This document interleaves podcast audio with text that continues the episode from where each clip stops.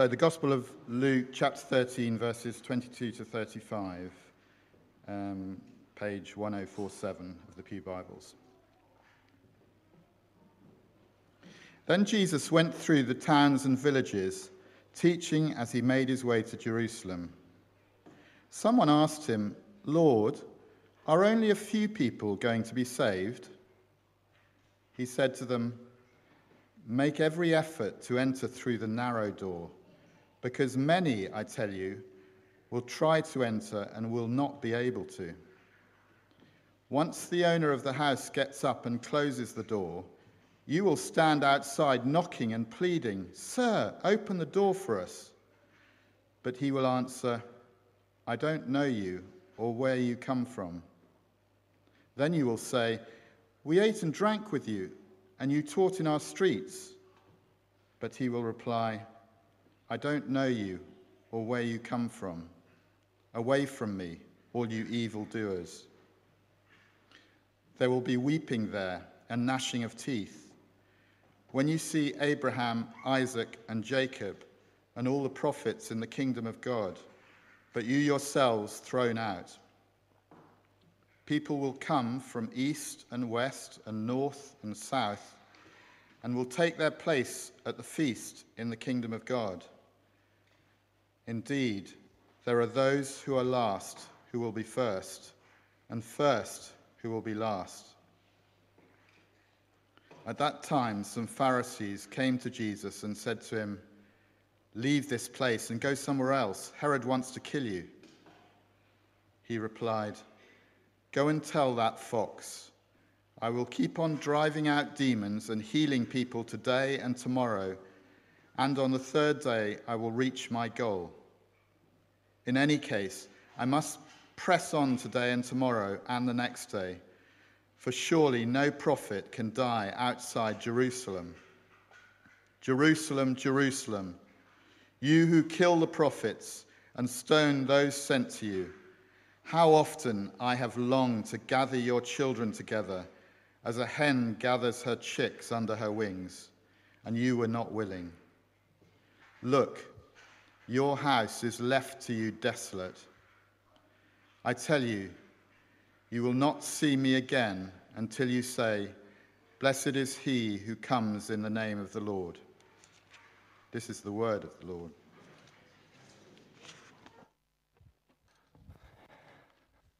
All right, thanks, Jock. Um, so, uh, I'm going to talk to you for a little bit about doors. Uh, and then we're going to do, we've got a couple of little contests. So if anyone hasn't volunteered already, maybe be thinking about whether you want to volunteer. And if, you know, perhaps. Um, uh, and then we're going to look at some of the things that Jesus said about these doors. Um, but first, let me pray. Uh, Lord God, we come before you as you reveal yourself to us in these words as you reveal yourself to us in Scripture and in Jesus Christ, your Son. Speak to us today, we pray. In Jesus' name. Amen. So, I'm going to talk a little bit about doors. Is there a presser around here somewhere? I might need someone to advance me along. Or is it? Ah, Tom's got it. Brilliant. Thanks, Tom. Uh, I want to talk about doors. Have we got any doors to go on the screen? Ah, lovely. Some doors. There's lots of different types of doors, aren't there? What kind of doors can we think of? Front doors? Back doors? Side doors? Fire doors? Shop doors? Pardon? Car doors? Yeah? Uh, there was a thing on Radio 1 a while back where they were trying to work out whether there were more doors in the world or wheels in the world. You can think about that for a while if you get bored of what I'm saying, that's fine. Um, there's so many different types of doors the doors that we use to come and go, the doors that we use for our pets, the doors we use for tradespeople, the doors that maybe we use for special occasions, although you have to have quite a big house just to have a door for special occasions. And there are sometimes there are the doors which are used to remind us how important the people who pass through them are. Can anyone think of any impressive doorways? The because you're so important. yeah, yeah, it is. It is. Uh, the church has got a big door. There are so there are big impressive doors around. The one that I, I was trying to think about this, the best I could think of was this one. Anyone know where that is? Anyone been there? This is the Pantheon in Rome, and it was a temple or a, um, yeah, a pagan temple dedicated to all of the gods of Rome. Uh, and it's now a Christian church. It became a Christian church in the uh, 600s, I think. So it's been, it's been there a good long while, and it's got a really big, impressive door. And the best thing about this door is it's the same door that was there in the first century, not long after Jesus was around on earth. There's the big, impressive door. It would have been gold.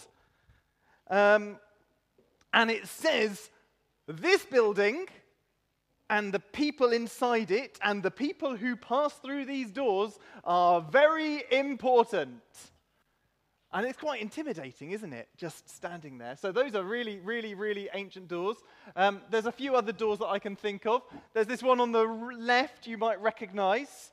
And I have no doubt that there will be at least one bit of news coverage in the next couple of days where they say, Someone has taken the keys to number 10 Downing Street. They are stepping through the doors for the first time. And that door symbolizes a whole lot, doesn't it? And then the one on the right, uh, I feel like someone's trying to tell us something about how important they are. Um, it's Trump Tower, in case you can't read it. Um, Instead, Jesus describes something that's a little bit more like this one. I know that my daughter can tell you what story this is from. What's this? Can anyone tell me? Yeah. In case you're missing it, this is when Winnie the Pooh gets stuck in the hole getting out of Rabbit's house. And the hilarious thing is that Rabbit's got a perfectly big front door on the other side of the house, but somehow Pooh decides to use this one.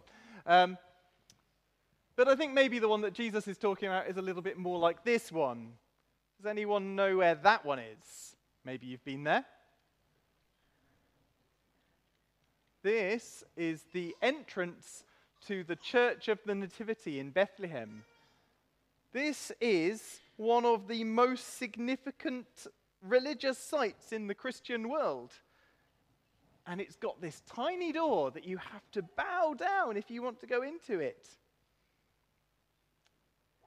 I think maybe this is what Jesus is talking about something that's a little bit humbler. This is the door to the kingdom of God. Now, when we hear the phrase the kingdom of God, we might, our minds might jump to thinking about heaven, the doors to heaven because we're so used to thinking about the kingdom of God as where we go when we die.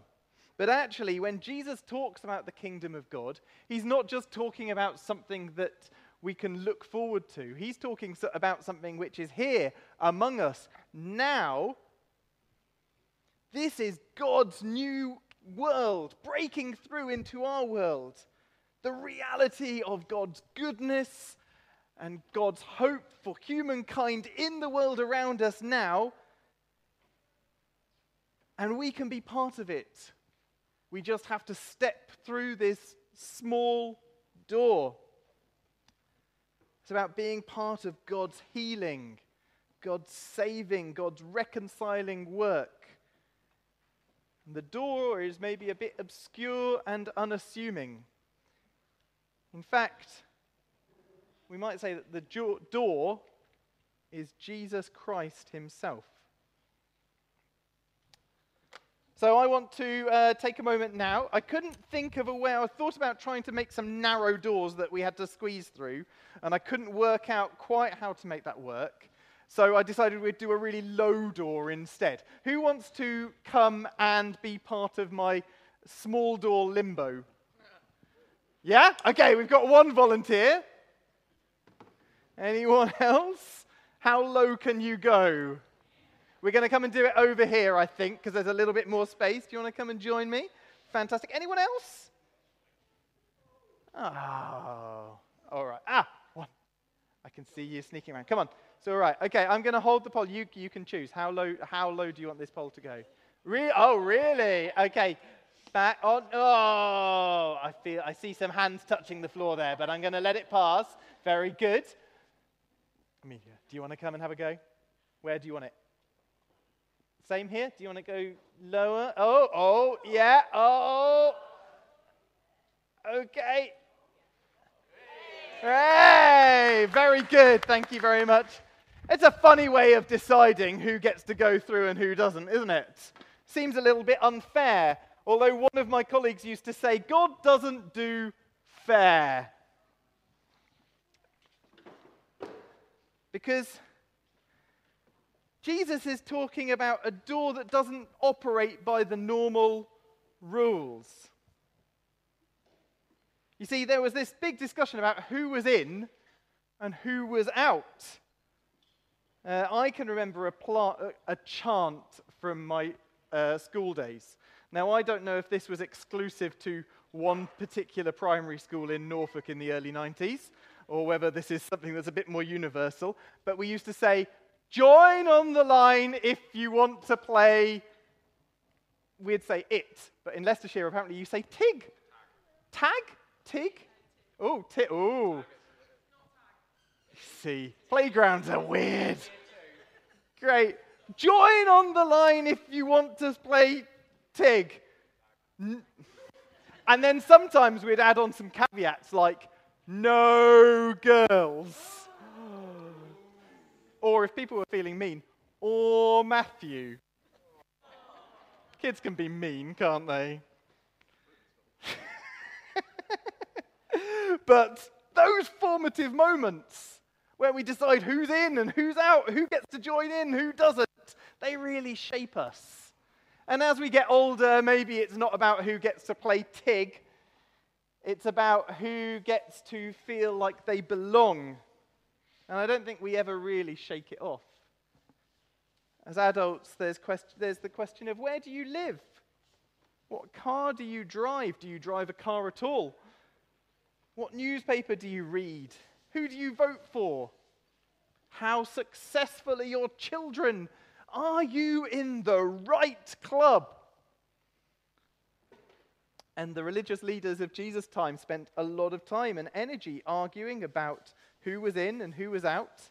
Some people thought that all of the Jews were going to be saved, but certainly no one beyond that. And others argued that it was only their small group who were the inheritors of all the promises to Israel. And someone is trying to draw Jesus into that argument because it's so tempting, isn't it? We love that who's in, who's out argument. The Judean people's front or the people's front of Judea. Jews and Gentiles, Protestants, Catholics, conservatives, liberals.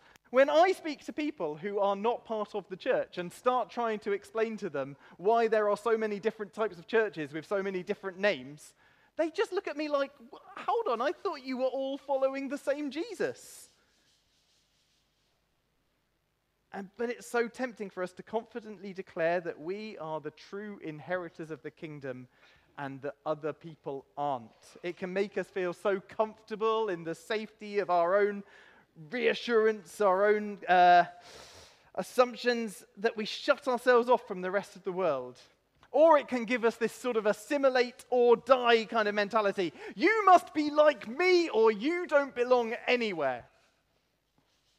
But Jesus doesn't get drawn into that kind of thinking. What, when he's asked, Will everyone be saved? He doesn't say what the man wants him to say. The man wants him to say, Oh, it's your group. Of course, your club are the ones who are saved. No one else is, just your club.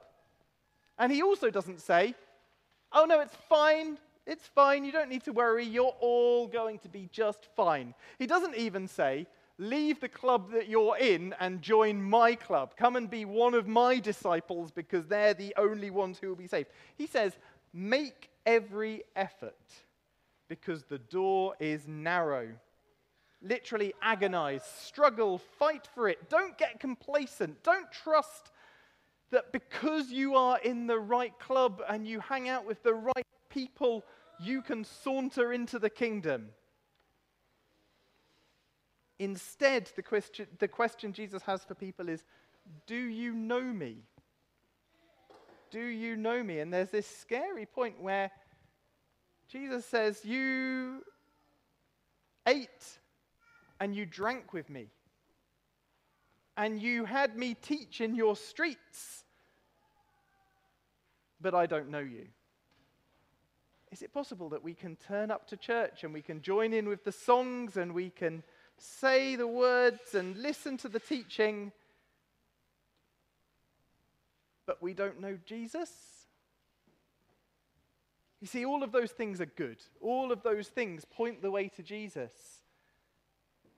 But they are not the relationship with Jesus. And we need to make every effort to know Jesus, not just to know about Jesus. Don't just learn all of these different, like, learning all of those illustrations is a good achievement, Tom. Well done. But it's not the same thing as knowing Jesus. Jesus is the door, Jesus is the way to the kingdom. I don't want you to worry. This isn't about, oh, actually, turns out you thought you were in, but you're not. This isn't about striving. It's actually about letting go of all of those other things that we're striving for and allowing ourselves to be embraced by the love of Jesus Christ, which in time will allow us to abandon the faithfulness to those clubs that we think we're in and to trust in Him instead. Okay, we're going to have another, another competition now. Anyone else? Do you want to come and join in? Yeah, of course you do. Anyone else? Yeah? Okay, good. This one's a race. Who's good at racing? Yeah? Okay, we got two. Anyone else? We can have as many as we like. Okay, I want you to start. We're going to start here next to this pillar. Now, there's a, this is a race with a test. This is a, come on, come on to me. This is a slow motion race. All right? So the last person to get past that pillar wins. But if you stop moving, you're out. Okay, and I need everyone else to be watching because we can't have anyone just stopping moving. This could take a while. I might just go and uh, have a coffee or something while we're doing it. Okay, everyone else cheer them on. On your marks, get set, slow. Oh, keep moving. Don't stop moving. Oh. oh, there's some good shuffle. There's a good shuffling tactic there. Keep your feet moving. Yeah, yeah, let's make the finish line here because otherwise we'll be here all day. I'm sorry if that upsets your strategy. In fact, I know what I can do. Here we go. I'm going to put my stick down on the floor. Keep going. Everyone's eyes on them. Like the cheers have dried up. Let's keep cheering. Woo!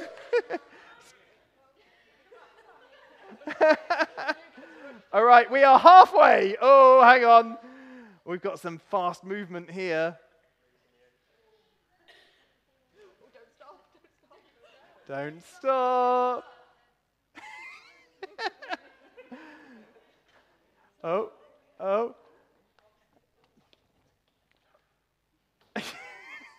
All right, we're nearing the finish line. Someone's going to be first, someone's going to be last. Who's it going to be? the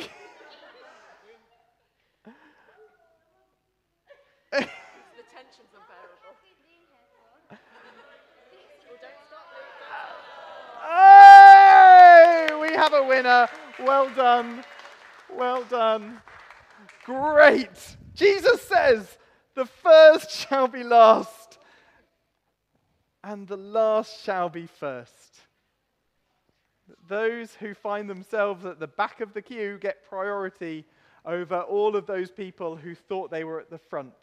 Um, we went on holiday a couple of weeks ago, and I'm slightly ashamed to say that we paid for speedy boarding. Sorry, we were those people. Um, but sometimes we think that uh, maybe we can pay a little bit of money and it will get us to the front of the queue. You can do that at Alton Towers, can't you? You can pay and you can skip all of the queues. And it's horrific. You're standing there, you've been queuing for three hours, and someone else just goes. And this is like, this is like the opposite. This is like, all of the people who think they've got speedy boarding, who think they're signed up, who think they're sorted, are stuck and they have to wait while they are passed by all of the people who didn't even think they were going to Alton Towers today anyway. It's like you've gone out and found the people whose flights have been cancelled or delayed or redirected to the wrong places and said, No, it's okay, you go, everyone else can wait. It's a remarkable picture of the grace of God. And you can see it in how Jesus spent his time on earth. He spent his time with all of the wrong, the inconvenient people at inconvenient times. So, the final thing I want to draw attention to is where Jesus was heading. Because right at the beginning of this passage, it says that he was on his way to Jerusalem. And when Luke says he was on his way to Jerusalem, he's not just saying, oh, this is the day that Jesus went shopping in Jerusalem. Jerusalem was the place that all of Jesus' ministry was heading towards. Everyone was looking to see what would happen when he, this immovable object, hit this unstoppable force of Jerusalem. Jerusalem was the center of their religious world, and Jesus was upsetting a few people, and it wasn't going to go very well when he arrived there. He's told in this passage that he is heading to his death that, that, that Herod wants to kill him. And he says, Well, tell Herod, tell that fox, I'm going anyway. Because he's committed to his course. He's committed to his message. He's committed to his people. And that means that he is committed to the cross. So when Jesus calls us to follow him, ultimately, he's calling us to follow him on that same journey through the cross. This is the way to the kingdom. We may not die on the cross or on a literal cross. Some people have. But in Galatians 2, Paul says, I have been crucified with Christ, and I no longer live, but Christ lives in me. We are called to give up ourselves, to die to our old selves, and to live into this new way of the kingdom through Jesus. If it is a race, it's not a race to raise ourselves up, to associate with the right people, to be seen in the right places, to pass through the big doors. This is a race to be among the last and the least, to let go of ourselves and to respond to the words and the life of Jesus. The kingdom of God is among you. It's made up of all of those people who aren't welcomed through the big doors. Big doors which won't get you very far anyway is made up of people just like us, so long as we are willing to give up our lives for the sake of one another as we respond to the Jesus we have encountered. Make every effort to know the love and forgiveness of Jesus Christ. Let's pray.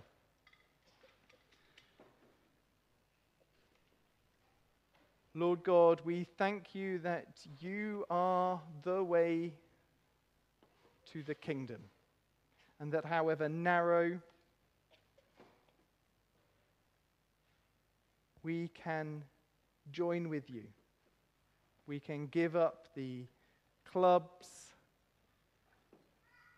the life that we maybe hope for, and instead we can join you in your great act of healing and saving and reconciliation. Be with us as we seek to pass through that narrow door. In Jesus' name, Amen.